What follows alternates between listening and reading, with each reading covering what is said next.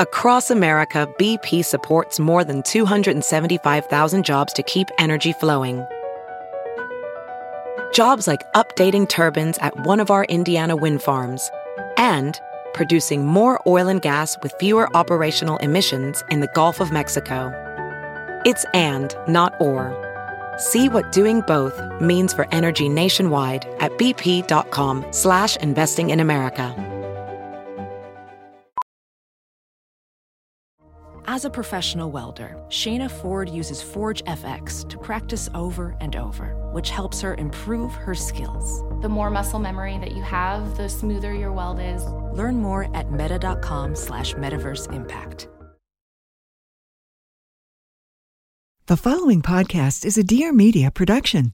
From 11 years old on, like tennis was just everything. I think I felt like if it's just tennis and I could just win, then everyone's happy. My parents are happy, my coaches are happy, I'm happy. And I just put so much on the result of the game that I like lost touch of the journey. And also just that like the happiness is the journey of it. If I were to look back at like young Hannah, I put so much pressure on myself in like 12 and unders to like be top 5 in the East and like 14 and unders. Everything was about winning. I had to win every point. But then when you didn't win, you had nothing. Hey, everybody, and welcome to Real Pod. I'm Victoria Garrick, former D1 athlete and mental health and body image advocate. Every Wednesday, I'll be bringing you awesome guests, weekly inspiration, and the realest conversations around everything and anything. Now, let's get real. Welcome back to Real Pod, everybody. I am hyped because our guest today is literally as real as it gets. Joining us is Hannah Berner. For those of you who don't know Hannah, she was born in Brooklyn, New York. She grew up playing competitive tennis professionally and also at the Division 1 level for the University of Wisconsin. Go Badgers. She emerged on the comedy scene by directing, editing, and acting in videos that went viral on social media. She hosts a podcast called Berning in Hell that has over 3 million downloads, and I was actually just on it last week. So go check that out if you have not already. And Hannah is currently an official cast member of Summer House on Bravo. I love this combo. Let's get right to it. Before we do, I want to give a shout out to Clara, who left such a kind review on iTunes. She said, so inclusive, gave Real Pod five stars. This podcast has made me feel okay with having feelings no matter how big or small. Victoria is a person I strive to be like, confident, inclusive, welcoming, overall fun to be around. On good and bad days, Real Pod has brought me peace with myself. Clara, I love this. Thank you so much for this review. It literally made my whole morning to read this. For those of you who are enjoying the podcast and have yet to leave a review, you can do so on iTunes. It takes less than 20 seconds to leave a rating and a review, and I would love to hear from you. Before we get started, don't forget to subscribe to this podcast if you have not already so that you get that automatic download every single Wednesday when new episodes come out. All right, without further ado, let's jump into this episode with Hannah Berner.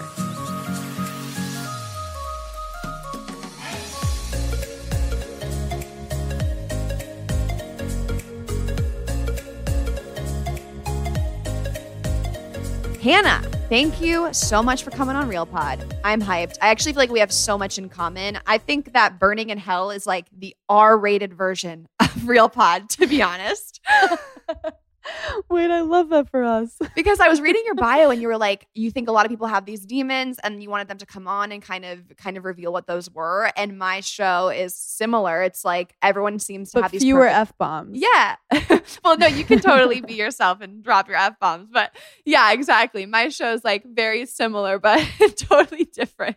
I'm so happy you just got on my podcast, Berning in Hell, and you opened up about some of your dark shit. And I appreciate it so much. And now I'm ready to just, you know, let out all my demons. Yeah. here I'm today. excited. Actually, talking to you earlier, I was thinking, I don't think you're like the best person to interview because I truly don't think I could say something that would like upset you or you would not answer. yeah, it's funny. I do some of these like talk show stuff where they're like, you know, drink if you don't answer the question. I'm like, well, I'm gonna be sober the rest of my life because I can't stop talking. but I really feel like you thought, talk about what brings you joy. And I, I really feel like I was given this kind of lack of filter to speak on things that maybe other people are afraid to talk on. So that's how I convince myself that I'm not like too annoying, you know? Yeah, for well, you're not annoying, first of all, but have you always had no filter or did it come with growing up? I always was goofy and silly and outgoing, but I do think as a tennis player, a lot of that was suppressed as I like got better and things got more serious because for tennis, like you really have to be a robot.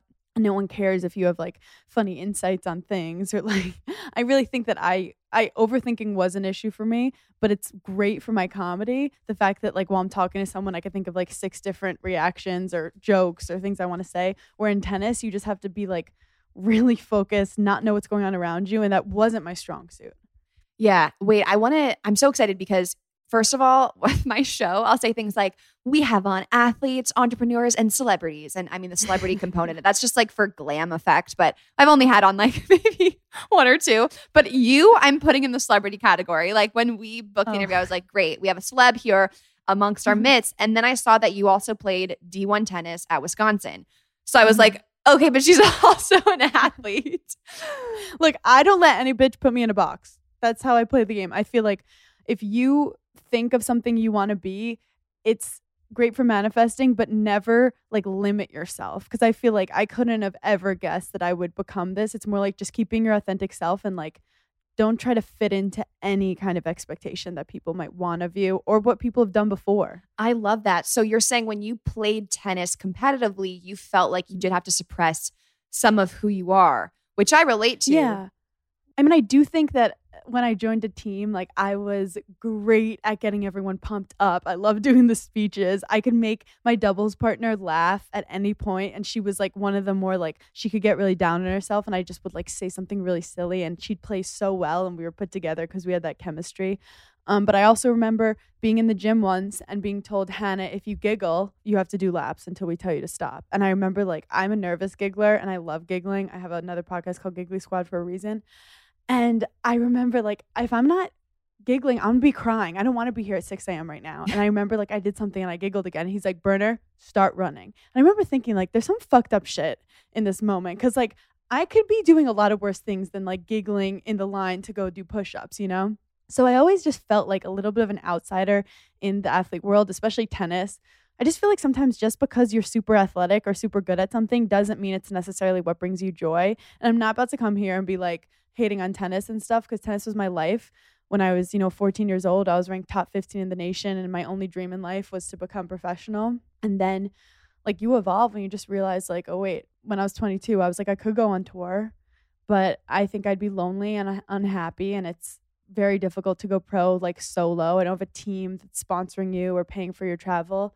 And I was like, well, who am I trying to prove? Who do I need to prove that I can go on tour? My favorite part of that is how you said you don't have to do something just because you're good at it. And that's really tough for people to swallow. Our society is based on like who's good at what. And like from a young age, I showed like a lot of prowess in sports. I was just crazy athletic, very competitive. But like I didn't like the competition that much. Like I'm very competitive, but I just my favorite days were training when it was match day, that was like judgment day to me. And it was based on experiences with coaches and stuff. But like when I lost, it just life was terrible. When I lost, I hated myself. When I lost, I get really low. And then when I win, I get really high. And I was just on this roller coaster. And really, I started to just not even get a high from winning anymore. And it was just like, don't lose. And that's not a way to live any part of your life. Yeah, because you're not even enjoying the high moments. So, what was your experience overall like as a student athlete? When you think back, what does it sum up to? Well, I first want to say I feel so fortunate that I got a full ride to University of Wisconsin. I fucking love Madison, Madtown. It's such an amazing like academic and sports school. You kind of can feel like sheep though because I was in a situation where my coach was putting a lot of pressure on me. Like he kind of led through fear a little bit. Like if you're late, you could lose your scholarship. If you're not playing well, you could lose your scholarship. It was all about losing your scholarship. And in my head, like I don't get motivated by fear very well because I'm fucking scared enough myself. I actually do best with like coaches who are super laid back because they know I'm I will always push myself like way beyond. I don't need an extra layer of pressure. And um I felt like I I just put so much pressure on myself because not only it was for me anymore, but it was also for the team. And then I also hated the feeling of the first day of practice. You'd get a calendar for the next like what nine, ten months, and you have every single day planned out for you. And it gave me the worst anxiety. I felt like I was in jail. I realize now it's because I'm a very like I hate authority. I'm a very like self-driven person, and I just hated. Oh, I hated authority so much. And at the time, it's bad. But then you put me in my situation right now, which is like entrepreneur, podcaster, comedian, and people are like, yes, it's great she's bad with authority because she's so good at running her own business. So it's just like where you are in life. And those rules are just like indicative to those environments. If you're playing Division One, like I don't know any Division One team that doesn't have that what you exactly just described, because yeah. all those teams are pretty much competing for the national championship, and it actually falls back on the coaches' jobs and like them providing for their families for you to play well. Back then, coaches could get away with a lot more stuff. And I, when I say back then, I mean, I graduated in 2014, but there was obviously like times where I remember I was pushing myself so hard physically, and I was considered like one of the fittest girls on the team. And I remember once doing a relay, and I was just winning, winning, winning. And I finally just like couldn't do it. Like I started a race and I just like couldn't get myself to push myself. My coach is like, "What's wrong with you?" And I'm like, "Cuz no matter how hard I run and how many races I win, I still can't hit a forehand right now." Cuz I was dealing with mental issues on the tennis court. And back then I don't think people were as aware of like I just thought I was crazy.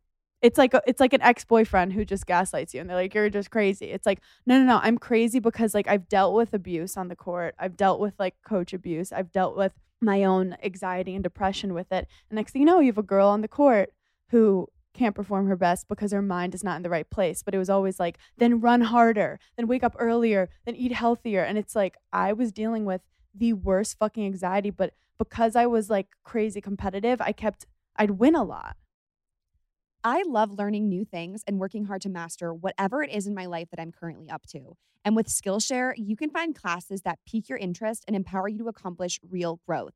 Skillshare is an online learning community that offers membership with meaning. Skillshare has a huge portal of online classes where you can search just about anything and immediately take a class on it. I just took a class called Find Your Style Five Exercises to Unlock Your Creative Identity. And it was unbelievably eye opening for my work as a creative and also as a person.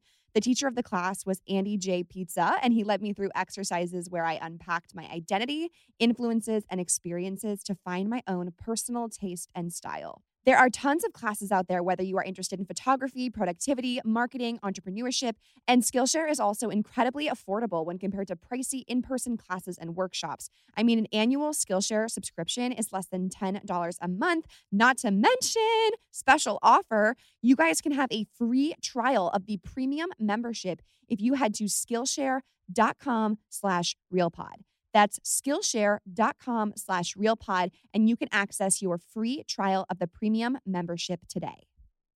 Hey guys, it's me, Chriselle Lim, co founder and CMO of Bümo. As a busy working parent myself, I felt like there was a lack of options for parents, and I personally needed more support. So that's what we're doing here on Being Bümo. We're here to make your life easier, a little less stressful, and help you navigate through this complex thing called parenting. So subscribe now to Being Bümo at applepodcast.com slash Being Bümo or wherever you listen to podcasts. Oh, gotta go. See you guys soon. You shared this with me earlier about having the yips with your overhand. Yeah, I am the serve. yip queen. I want to literally break down this because I have not had someone on who was like open to talking about this. And I think it happens to a lot of mm-hmm. athletes.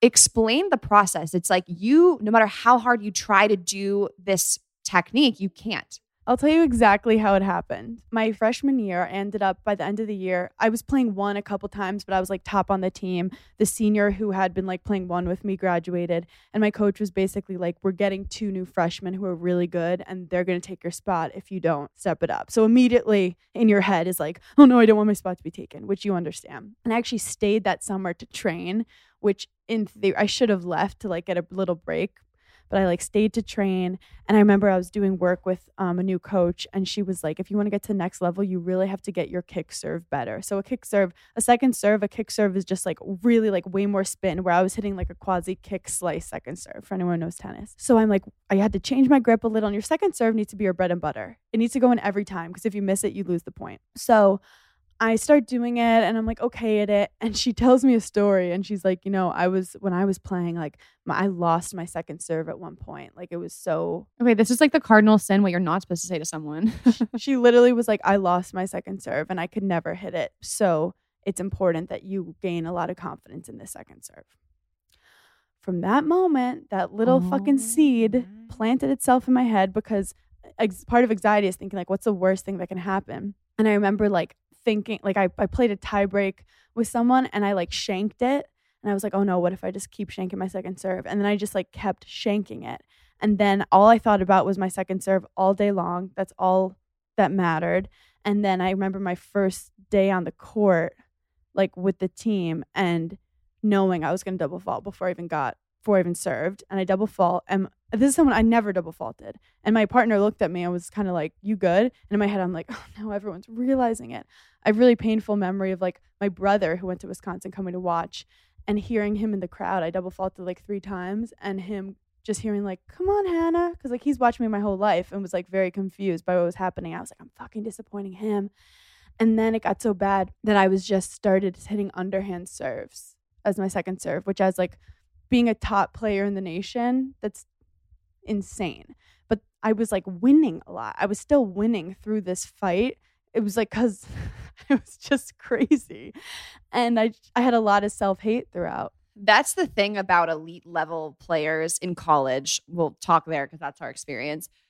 I have seen people who are not well, but they are still the best and they still show up and play on a national level. Like people ask me that all the time. They're like, oh, you were so depressed and anxious, but you started all four years. And I'm like, yeah, because I don't know. I just found a way, like tooth and nail, Yeah. to perform. Cuz your coach would take you out if you were fucking losing. When like realistically I needed to be taken out and I needed to get treatment for my head. But you just like keep grinding. Did you end up seeking help or meeting a therapist? So we ended up having like kind of a sports therapist that like I worked with a little, but it was just so constant. Like, well, we have a match in two days. So we need to get together. What actually happened, and also this is like like I would lose my backhand randomly. I've always had issues with my forehand. I've just named three of the main strokes of tennis.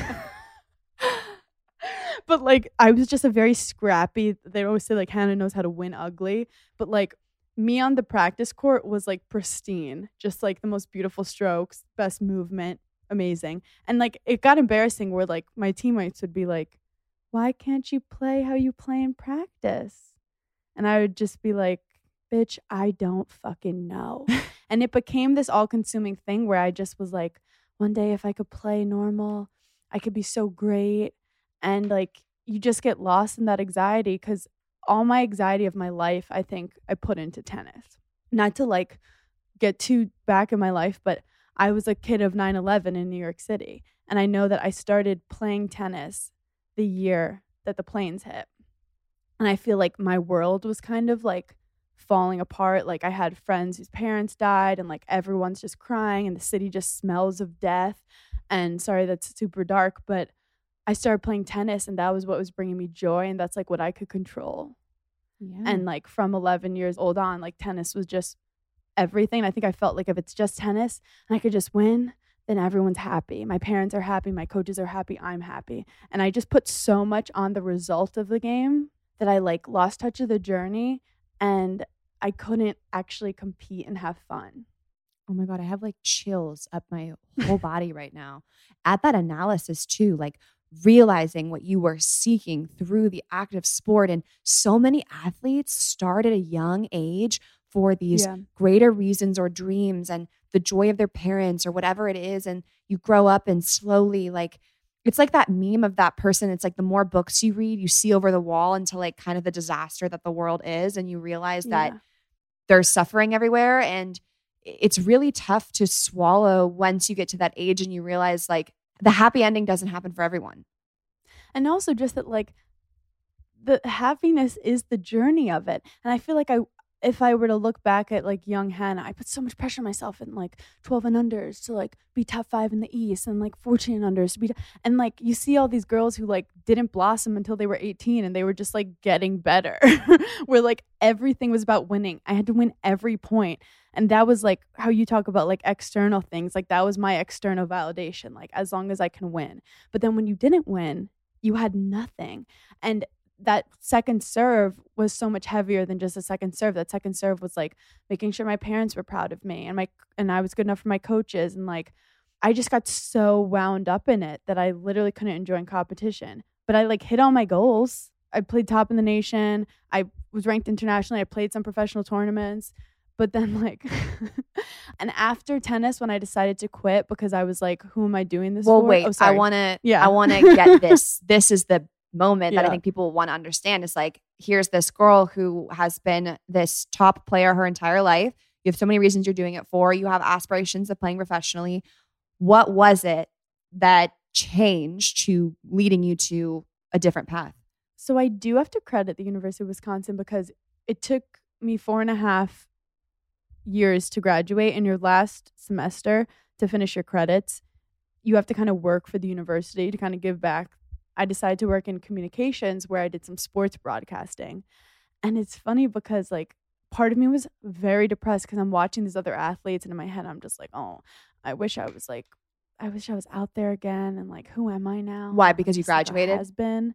Yeah, like I, I- well I was still in school but I was done with my tennis career. And I like couldn't even like talk to the tennis girls. Like I just was uh, the whole thing was just not feeling good. Like you just feel like you lost it was the worst breakup of my life It's an identity crisis. like it's identity crisis and like this is the one relationship i've had for my whole life that i don't have anymore and i'm watching these other people like compete. But i like started to like i go to a women's basketball game and i'd write like a summary and i do a little report and i learned how to edit videos and like multiple people were like we really like love your videos and i was like oh it's fun like i loved making videos when i was little but i was like well that's The gr- cool. the Garage Band iMovie videos of like yeah, music I was the videos. Queen of iMovie, the fucking queen of iMovie. But it was such a goofy, stupid thing. It was never like my tennis that was so regal and incredible and like in newspapers. But then after I graduated, I was like, I'm miserable. And I looked at my parents. I remember being like, I know like this was all to go pro, but like going pro in tennis is different than like going pro in baseball or basketball, where like they have people paying for all their travel. Like tennis, you only get paid when you win. Like imagine if like the Knicks only got paid when they won. Um, you get injured, you have to pay for it. You break your strings, you have to pay for it. And I kind of like I don't like come from that much money, and I just was like I don't want to lose a hundred grand over the next three years. And even if you get to like 500 in the world, you're still not making money until you're like 100 in the world. And I just like did the math and I was just kind of like, who am I doing this for? Cuz like I'm pretty sure I've won most things and I was miserable at it, but part of my, myself just wanted to overcome my performance anxiety. Like that was the only reason I was playing, but when you're so obsessed with the performance anxiety, it's like you can't get away from it. you guys. I am so excited about this sponsor because you know how much I love therapy. Whether you've always dealt with mental health issues or have just recently started to experience some struggles due to the pandemic and everything going on, or if you just want to talk to someone, right? Because we all need a good vent sesh, why not have it with a professional at Talkspace? Talkspace is an online therapy service that lets you send and receive unlimited messages with your dedicated therapist in the Talkspace platform 24 7. With Talkspace, you set goals with your therapist and they hold you accountable and make sure you're really progressing. Therapy can really help you shift your perspective, find tools to cope in difficult times, and really be a guiding light. It was truly all of those things for me. Talkspace is a fraction of the cost of in person therapy, and instead of waiting for an appointment, you can engage with your therapist five days a week. As a listener of RealPod, I am so excited to tell you that you will get $100 off your first month with Talkspace. Make sure you use code RealPod to get $100 off your first month. Head to Talkspace.com and use code RealPod to match with a licensed therapist today. So, did you finally realize that you didn't even enjoy playing tennis anymore? this goes back to like our initial point is someone works so hard to achieve their dream situation, whether it's Yeah. sports or it's a job or it's something and then you are there and you're like, "Wait, yeah, I knocked off all the like check marks of like being successful in tennis. And I really had to listen to my own voice because as an athlete, your whole life, you're listening to what coaches want, what your parents want, what other people want. And when they ask, Are you sore? Are you tired? You just say no. So, like, I really didn't know ever what I wanted, ever. So I really had to like be like, who are you? Where are you? Where's that like little girl who knows like what actually brings her joy? And I basically told my parents like I'm done, and they kind of like were relieved. They were like, "We're done with this like crazy ride we've been on. Like if you don't like it, they're like, we've they're- been ready. It's like when a gay Yeah. kid comes out to their parents and they're like, we knew. like, yeah, we know. You seem fucking miserable. So, and but it's funny because a lot of people hate tennis. A lot of tennis players hate tennis. Everyone watches, read the Andre Agassi book. Like most people, it's like a very abusive relationship with the game. But I was always the one that was like, I fucking love tennis. But I was like kind of lying to myself. Even though, like to this day, I do love the sport. I have it on right now. I'm watching Australian Open. took took a while to get there, but here we are. Because I'd like watch my friends on it and be like, why couldn't I be there? But um, that's not my personality. Like my personality is not me alone in a random hotel room about to like play whatever hundredth match of the season to do the same bullshit and then go back in your hotel room and you're only as good as your last match. Like I had to really like unwind what my dream was. But then I'm like sitting in bed and I just like start crying because I'm just like, why did I put my heart and soul into this for so long? I never solved the puzzle. I never figured it out. I never was able to go on the court and play free. Did I have moments? Yeah, but I was I just like would cry. But then discovering my new career, I went into sales. I was doing cold calling, which is like pretty much the same thing as they were like, You're gonna be rejected a lot. And I'm like, in a tennis match, I win six four, six four. I lose 70, 80% of the points. Like I can deal with rejection. And I was just like crushing the phones, but I was obviously it sucks. Like I was miserable, but I was making a lot of money right out of college. And again, I'm like sitting in the bathroom, miserable, and I go, You did it again, bitch. You did it again. You're good at something, and it's what your dad wanted you to do, and you fucking hate it. So I quit. And I got into marketing. I was doing t shirt marketing at like 24. And turns out I thought it would be more creative. It wasn't. It was super boring, and I hated it. And that's when I saw, I was literally in Vegas doing like a trunk show some boring shit. And I saw one of my old videos doing like a basketball game at the University of Wisconsin. I was like, I want to do video. And I literally just manifested the word video. I was like, I want to do video. And I'm not going to lie, in two years, I was on a national TV show. Girl, you have just been spitting straight. you were letting me go. Like I was I have been letting me sitting go. So I'm here. keep going. I was letting you go because I was not about to interrupt the magic that was happening, and I was honestly daydreaming off into like, how, what am I going to name this? Like athlete identity crisis, like the experience. Like this is just gold. like, I'm sorry. I'm giving y'all the realest shit. Like, I almost started to cry. Just then, yeah. Cause I know that shit's so real. girl, and you I- can cry on this show. I don't know how many people have dealt with like the intense performance anxiety because mine really manifested bad in the sport. And the biggest thing too that just hit me was when you said, I just want to play free and like playing free, like God, it's like you you grow up playing The your sport and you're so good at it and it brings you so much joy. And like I remember when I was so anxious, uh, one of my mentors said, go to a local high school gym and watch the young girls play and just try to remember like how you used to approach the game and then go to practice later that day. And like I just like cried. I just couldn't even I felt Yeah. so far. Like there's a moment I think in our careers where we go from like ignorance to mm-hmm. just paralyzing Hyper awareness. awareness. Yep. Yep. Hyper awareness. It's crazy because all the things that I'm I sound really sad, like I live this miserable tennis life. Well, we're, we're gonna get to the we're gonna get to the glow up. Like it's Yeah. a slow build, people. We have 20 like, minutes left. We're gonna get to the glow up. but like I learned so much. Like I pushed myself so hard in so many ways and ways that like I'm so proud of. And I really came to terms with like, first of all, I was like, I have to forgive myself. But then I even went further to be like, actually, what am I forgiving myself for? Like I was a victim of like a lot of forms of abuse that caused me to like think a type of way about myself in combination with my already had anxiety and but I just would not stop beating myself up for it. And then you're also every day fighting with someone across the court who wants to beat you. And it was just this war that I didn't want to be part of anymore. But then you realize like wait, you're just yourself. Like you're an anxious, overthinking, person and that's okay. this will put it in perspective. This line from my therapist once just like made s- just such a difference. You are not anxious. So, like you, Hannah, you are not anxiety. You are a human being who's experiencing a universal emotion of anxiousness that millions of people experience every single day. It's an experience, it's not who you are. Yeah. And it was hard taking that situationally and putting it under the high, high pressure of athletics. And like, I really love that I'm now the opportunity to kind of speak on it because, like, not a lot of girls were serving underhand their second serve.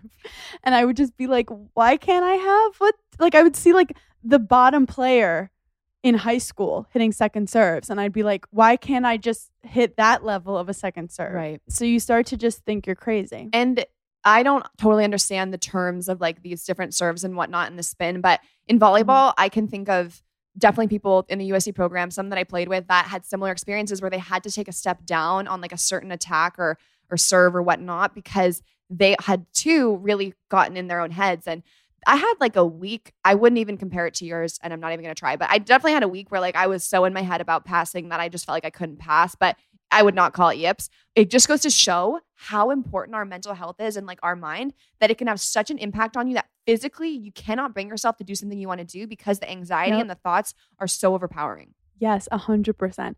And do I sometimes get upset that like if I if I I wish I did it again and like took care of my brain better. But it's like you really can't think like that. You can only think of like hopefully now I could just like help people in the future who are going through what I went through. And I really think that if it hadn't happened to me, I'd be playing on the pro tour right now and I wouldn't be doing all the stuff I actually wanted to do.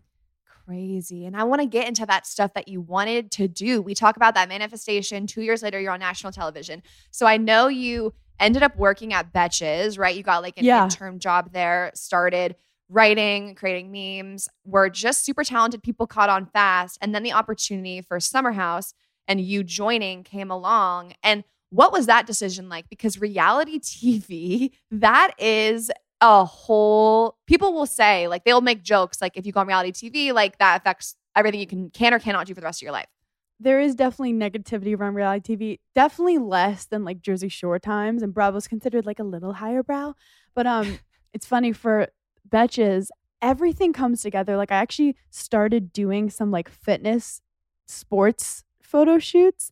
I basically like wanted to get motivated to work out again, and realize like I'm sick of seeing like actual models doing like a boxing video or like a tennis shoot. And i'm like whatever happened to showing girls with like actual athleticism like actual muscles wearing like the sports gear or like advertising the golf club? And i like happened to like play a lot of sports. So i was like i want to be a sports model. So i ended up getting this gig for adidas where there were like Okay. 300 people in line at this uh, and like i was feeling like shit. I i actually just did a basketball casting where this girl shows up. She's like six foot two. I'm five seven and they're like play one-on-one and like we're gonna just film you guys. She literally blocked 10 of my shots feeling like shit.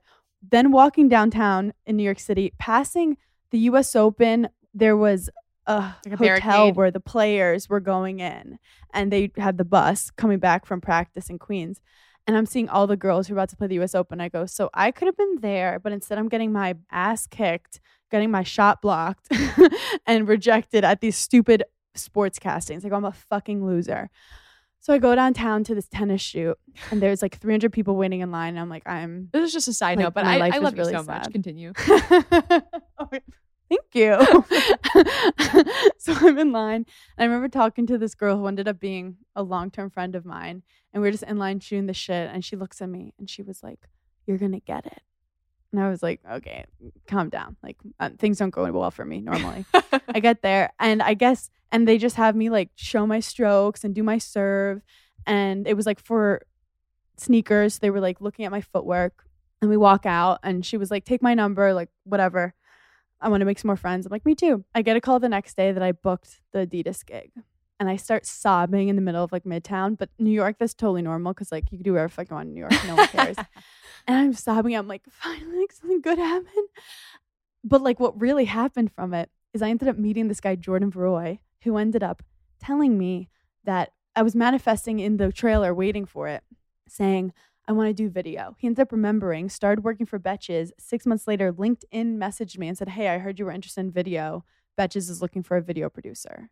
So, like, things literally just connected based on just like never stopping throwing myself into uncomfortable situations, not even knowing what I really wanted, but like just whenever things felt weird, going to the next thing. If it felt bad and off, listening to my intuition. Turns out that girl I met ended up introducing her to my roommate and now they're getting married. But this is just how like oh things can change in a, mo- a second in your life. Like meeting someone, a different opportunity. Like you can never get too low and feel like helpless. I want to ask you about that specifically because I think that you can just riff on this and it's super important because there's a decision and I debate this with my boyfriend Max all the time because like we are similar people but I kind of fell into like this dark hole of depression and he didn't and he mm-hmm. has this and I can't even do it justice here here, but basically he thinks that you know you do have a choice when you're kind of falling to a low place. If you can have the awareness to get out of bed and go to the casting call and make the decisions, like you can keep chugging along. So yeah. for people listening who are like relating to everything you are saying, like they are losing their identity, their sports canceled. I mean, a lot of people with COVID. How did oh, you yeah. like pick your head up from seeing the people living your dream on this dirty street in New York that you just mm-hmm. came from this thing and got your butt kicked. Like, what kept you going? And what would you say to people who like need that push? I think it's because like I knew there was something else out there for me. I just didn't know what it was. And you know that just sitting around feeling sad for yourself is not going to get you there. Chase any dream. Like, even if you're sitting there and you're like, the only way I'll be happy is to be a movie star. First, think of like why you want to be it, if you actually want to be it, and then just start doing even the littlest things to get there, like the tiniest things, which leads to this guy Jordan, who I met in the trailer, messages me and said Betches is looking for a video producer with five years experience, and I was like, yeah, I don't have five years experience, and he's like, just send me videos. So I just started sending these funny videos because I always would make my friends laugh. Like I'm a professional at making my friends laugh in the group chat, but that was my extent of comedy. They end up liking the videos and they go, come for an interview. And I know I have literally no resume, but I did start interning for free at 26 at the scout.com, where I basically was like a video assistant, which was me just like finding like data. Can we acknowledge that 26 you're working for free because you're chasing passion and fulfillment and that is so important and there's people listening who are graduating at 22 and they're like oh, I need to have the perfect they're feeling job behind. You guys, my friends were like whispering like Hannah's like interning somewhere. it's not good. Like, I hope she's okay. Like, people were, no one was bragging about being friends with me. Let's just say that. I was getting paid nothing, zero. But I knew that I needed to put in that time because, like, I saw the big picture, other people didn't. So I was able to be like, I'm I'm a video assistant here, even though I wasn't doing shit. I they literally didn't even let me near a camera. and then I said, and I have all these funny ideas. And I was just listing it to them. And they were like, look, those are great ideas you have no experience. We're going to pay you $300 a week. And I was like, done. Living with my parents, done. And the second I got that job, I just felt like I'm back like a horse that found their lane. Like now I can fucking go. And it wasn't easy because like I didn't know what I was doing. I was kind of teaching myself as I was going and they didn't realize it. But I was like at night going online for Adobe Premiere Pro editing, like to refresh myself and looking and just making funny videos. But I was doing like graphic stuff, and finally they were like, "Can you do like SNL type videos?" And I was like, um, I didn't even have a. I had my mom filming it. Finally, like we hired a video guy, and then my first video was like when a guy FaceTimes you, and it was me answering with headphones on, and then being like, "Hold on one sec, I have to find my headphones." And I was in pajamas, and then I like quickly put on all this stuff, got a ring light, and then said, "What's up?" Yeah. Post it goes viral a million thousand five hundred views. And they were like, Can you do this three times a week? And I just said, Yeah. And I had no idea if I could, but I just said, Yeah. Next thing you know, I'm like meeting people in the comedy community, trying to get people in the videos, co writing. And next thing you know, like I was just like, that was my dream. Like I was in love with it. Then from just meeting people, Summer House was like looking for new people on the show and they always want to be connected like authentically with friends and a friend of a friend knew me. I actually interviewed Summer House people on Betches like cuz I started doing interviews and my name was brought up as just like a personality. And I remember getting a call and I was like, "Mom, I think I might do a reality show like it's in the Hamptons and it could show my job during the week. Like I could start Berning in Hell, which is my podcast. I actually started it before Summer House, and I was like, because that's really what I want to do is talk to people about mental health and add comedy, and it could help promote that. And you see me start Berning in Hell in the first season, and then I got fired from Betches, which was my dream job. Fired because you joined reality TV and started doing other projects? Well, it was it was never clearly said, but um I was working You my stopped ass off getting to- tasks to do and the paycheck stopped coming. I'm just saying, it, there was like a, sometimes in the office, like people definitely weren't happy that I was on the show. It w- got to be like not Professional. people weren't feeling good about me, and I was just working my butt off there, and I loved the job so much, and people were like basically trying to get me fired, and I did, and I realize now that it's sometimes you kind of outgrow a place and you don't know it, but other people do. People did some fucked up shit to me, but at the time I was like so sad. And then that's when like I have no income plus summer house. And then I just started fucking creating. I was like, wait, so all this stuff I was doing for them, I could just do for myself. And Summer House enabled me to have the platform to like create my own videos, start working with brands. Cause I was the head of like brand collaboration. A brand would want to do something with Betches and I would pitch it and do it. And I just started doing it for myself. And then I'm like writing tweets and my tweets started to get picked up by people. And then I got reached out to by Caroline's. They're a big comedy club in New York City. And they said, Hey, can you do a live podcast show? And my friend was like, Do it. And I dare you to do 10 minutes of stand up in the beginning. And I was like, Fine. So I took like my favorite tweets, like about like guys, food, cats, like body image, and like wrote out a set. And I did the show. And afterwards, everyone was like, The stand up was the best part. And then I st- wrote like a 45 minute set and I like started touring and then COVID hit. but that's pretty much in a nutshell, like combined. That is What I did. such a whirlwind of a story. It's so inspiring. And I, I think that many people, there are thousands and thousands of athletes who don't go pro. Like it just, the numbers aren't there for it. I think it's less than 1% go pro. Yeah. So the other 99 or whatever it is, like they struggle to find something else and it's going to take time. But I think your story just goes to show that it's so possible and it's completely out of the box from what Mhm. anyone would have said if they looked at you when you were But literally the reason why I was like the one girl on the team who like couldn't hit a second serve was because I was so fucking full of all these emotions and now I let them all out in this like really super creative way about like depression, anxiety, and I put it all in my comedy and I let it out on reality TV and I'm not afraid to talk about like anxiety and depression. But I also think there's so many athletes that are so fucking creative that have just not put energy towards it. And I want to I'm a very anti like experience like you know oh you don't have enough experience. There's been studies shown that like doctors who have 40 years experience won't perform as well as like a new doctor just simply because like the new doctor is more excited or just like better and the older one doesn't care as much. Like who gives a fuck? I used to be like oh i want to get into fashion but girls have been doing it since they were 15 no one cares. If you're special you're special and you're going to put your own unique spin on it. And i think athletes have so many skills that they've learned that make anything they do great. Like I was speaking to another former tennis player who was injured and she was worried she had to quit. And I was like, "You won NCAA's, bitch. Like you are so special. That specialness like gets put in other places too. Like you're not just a tennis player. Like the reasons you are really good at tennis are going to be the same in other skill sets. So like you really have to understand that. Yes, a thousand not percent. The skills that make us incredible athletes don't leave us when we're not on the team anymore. And for some reason, it's like hard to grasp that concept.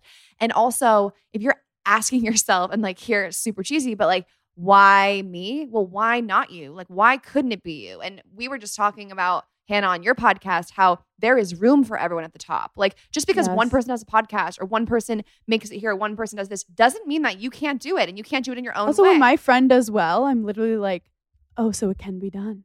When I see people do really cool shit, I'm always like, thank you for building the bridge. yeah, thanks Like, for the now, like- idea. yeah.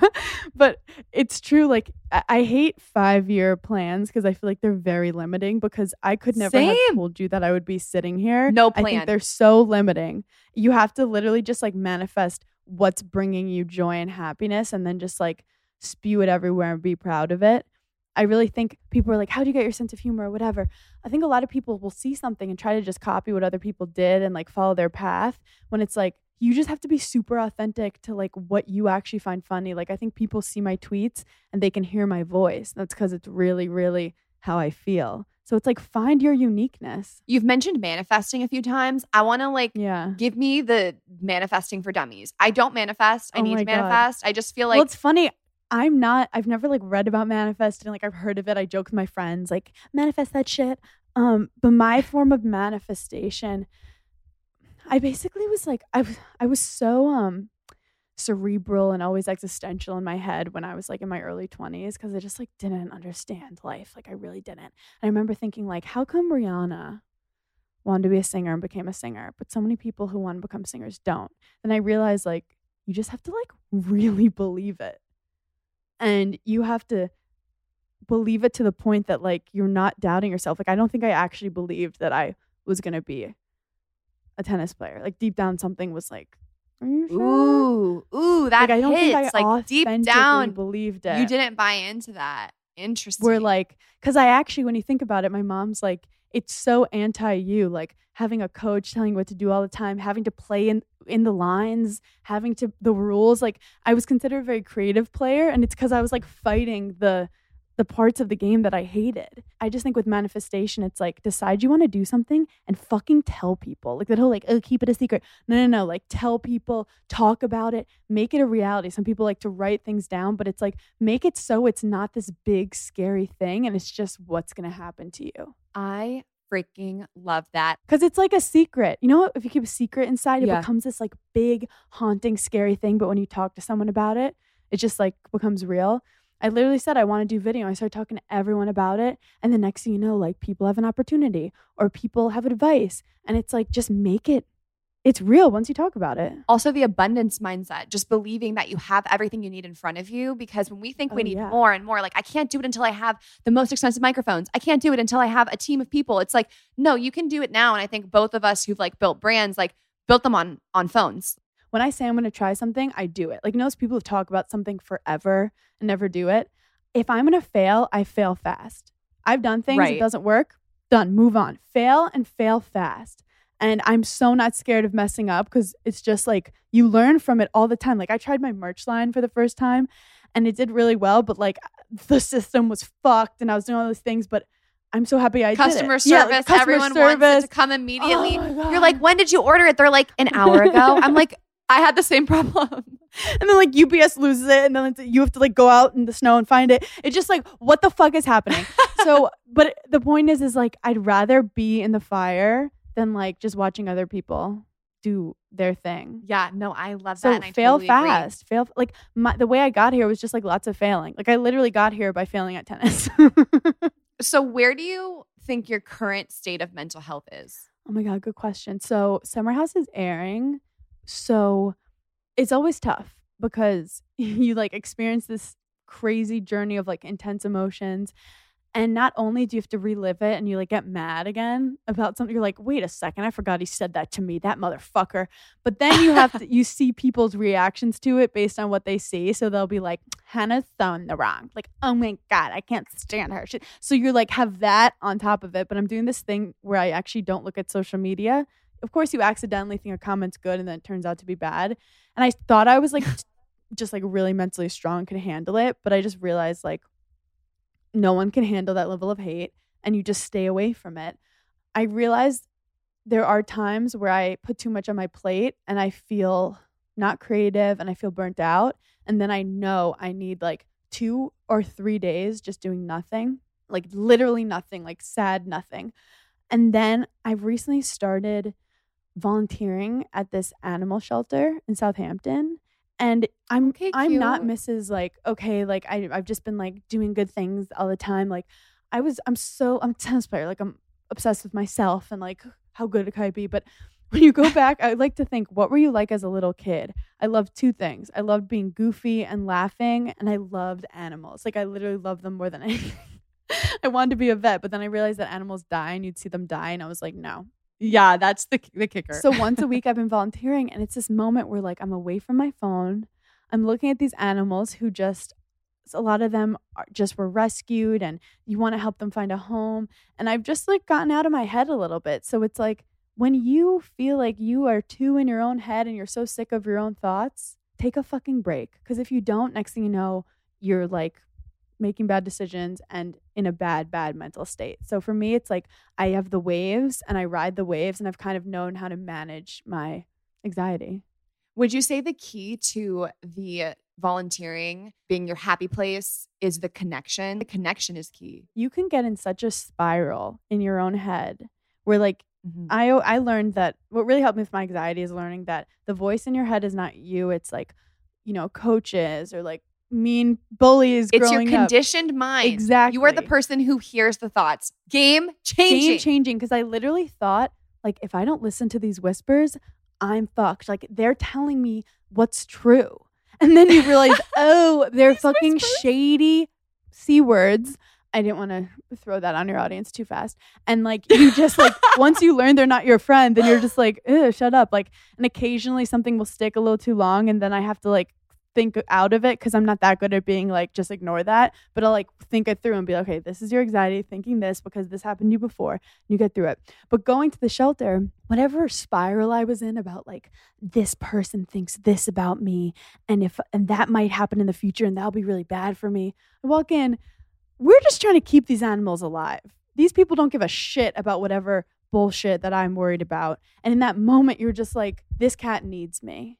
And it really is great to get out of your head. I mean, that's the hardest thing about the pandemic. I used to like living in New York City, be all up in my bullshit. Then I'll walk outside and there's like a kid asking for change. How are you going to be stuck in your? I mean, obviously, like everyone has their own battles, but it's like you have to understand perspective. Mm-hmm. And it's really unhealthy to be stuck in just your own head. Yeah, that's been the hardest part, I think, for everyone is like you are so limited in your escape. Like you now more than ever have to look in the magnifying glass at your own problems and your own Yeah. relationships and your own life because Yeah. the pause button has been hit, especially living in a city like New York. It's it's probably easier to forget the little things you're thinking about because everything is on to the next, on to the next. oh my God. Whereas yeah. now it probably just feels like silence. It's like leaving a concert and you hear the ringing in your ear for the rest of the night. yeah. Oh my God, that is it. But it's so funny. Like, imagine working really hard on a TikTok video and the engagement is shit. Then you're like, fuck, are- are my future videos going to do bad? Oh no, what if I get no more brand deals? Oh no, what if I can't pay rent? Then you like walk in to do some volunteering and you're like, it doesn't matter. Right. Yeah. It's the I don't doesn't care. Nothing matters. I don't care. Nothing matters. I don't care. And that's okay. And also knowing that, like, if I tried to plan where I am now, I would have never done it. Mm. So just think of that. Like it's the joke. Like if you make plans, God laughs in your face. The only thing you could plan is what brings you joy, and what brings you joy, you'll be fucking good at. Probably better at it at things that you're naturally good at but don't like. Hannah, thank you so much, babe. This was so fun. I Oh love speaking with you. What a therapy session. I'll Venmo you after. the people are going to love this. And I hope that sometime post social distancing, I don't know, we can do something else together oh my because god, I'd I love to come time. to LA, and or you got you can come to the Hamptons and we'll pay you to play volleyball with us and give us lessons. Oh my God, I would love to play volleyball with you guys. Thank you so much. I appreciate it. You're the coolest. Oh my god, you're the coolest. Thank you so much, honey. Thank you so much for listening to this episode of Real Pod. If this hit home or helped you in some way, send it to a friend, a teammate, roomie. Share the love, share the realness. New episodes of Real Pod come out every single Wednesday. So make sure you are subscribed to this podcast so you never miss an episode. To leave a rating or a review of the show, head to iTunes and let me know what you think. I love hearing from you. Not to mention, you can stay connected with Real Pod throughout the week, seeing behind the scenes info and sneak previews of upcoming guests by following the at Real Pod account on Instagram. All information about today's show and guests will be linked in the description of this episode. Thanks again for listening. I love you guys so, so much. Let's go dominate the day. And as always, keep it real.